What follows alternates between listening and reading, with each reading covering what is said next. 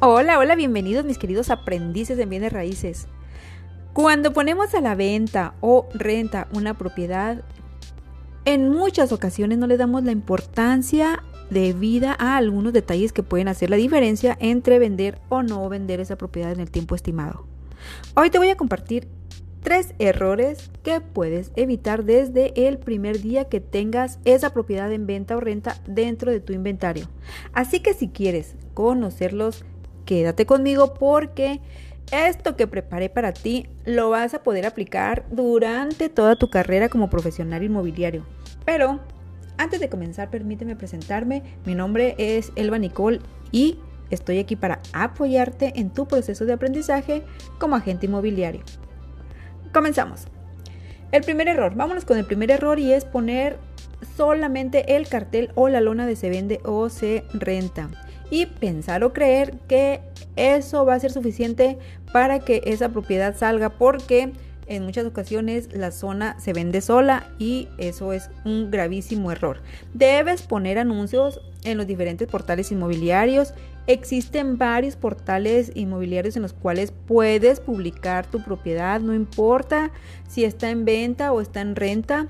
En algunos portales debes pagar una membresía, en algunos otros debes pagar publicidad, pero hay otros que te dan la oportunidad de publicar cierta cantidad de inmuebles de manera gratuita en un tiempo determinado.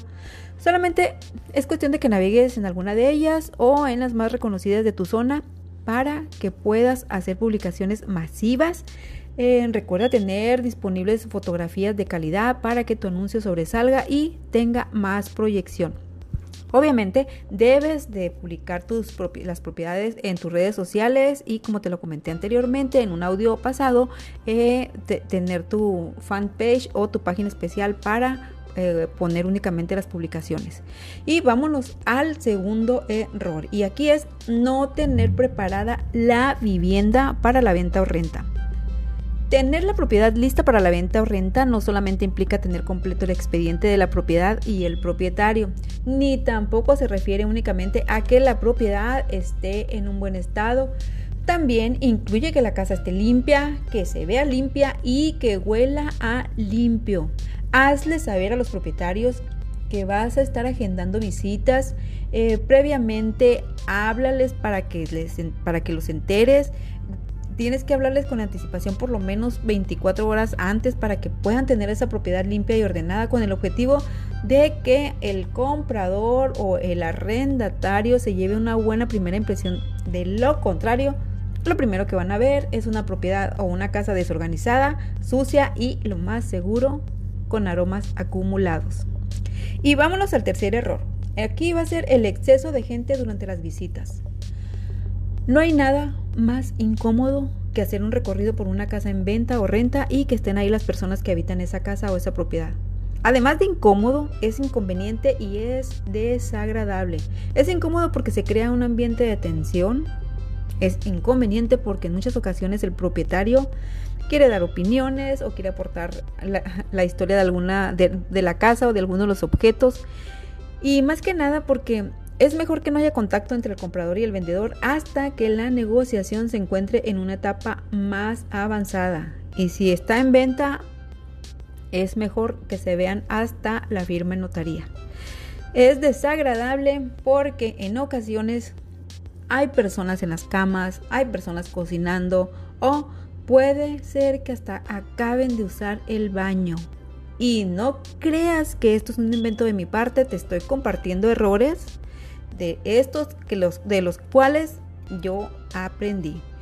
Es mejor que agendes la visita y le pidas a los propietarios por lo menos 30 minutos para hacer el recorrido por la propiedad.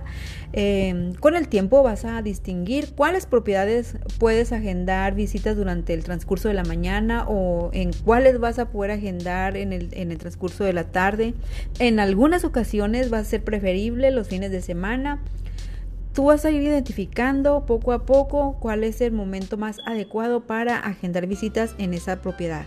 Pero mientras llega ese momento, eh, pídele a los propietarios que te den espacio para que le puedas hacer el recorrido a tu prospecto de manera tranquila y relajada. Y verás que los resultados serán muchísimo más favorables. Como podrás darte cuenta, de todos los errores se puede aprender.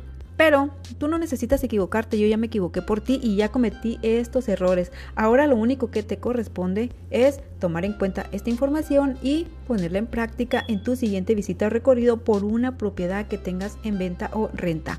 Como siempre, Espero que te sirva esta información y que la pongas en práctica, que la compartas con tus colegas o amigos emprendedores. Y por lo pronto te dejo un fuerte, fuerte, fuerte abrazo. Nos vemos y nos escuchamos la siguiente vez. Que estés muy bien. Bye.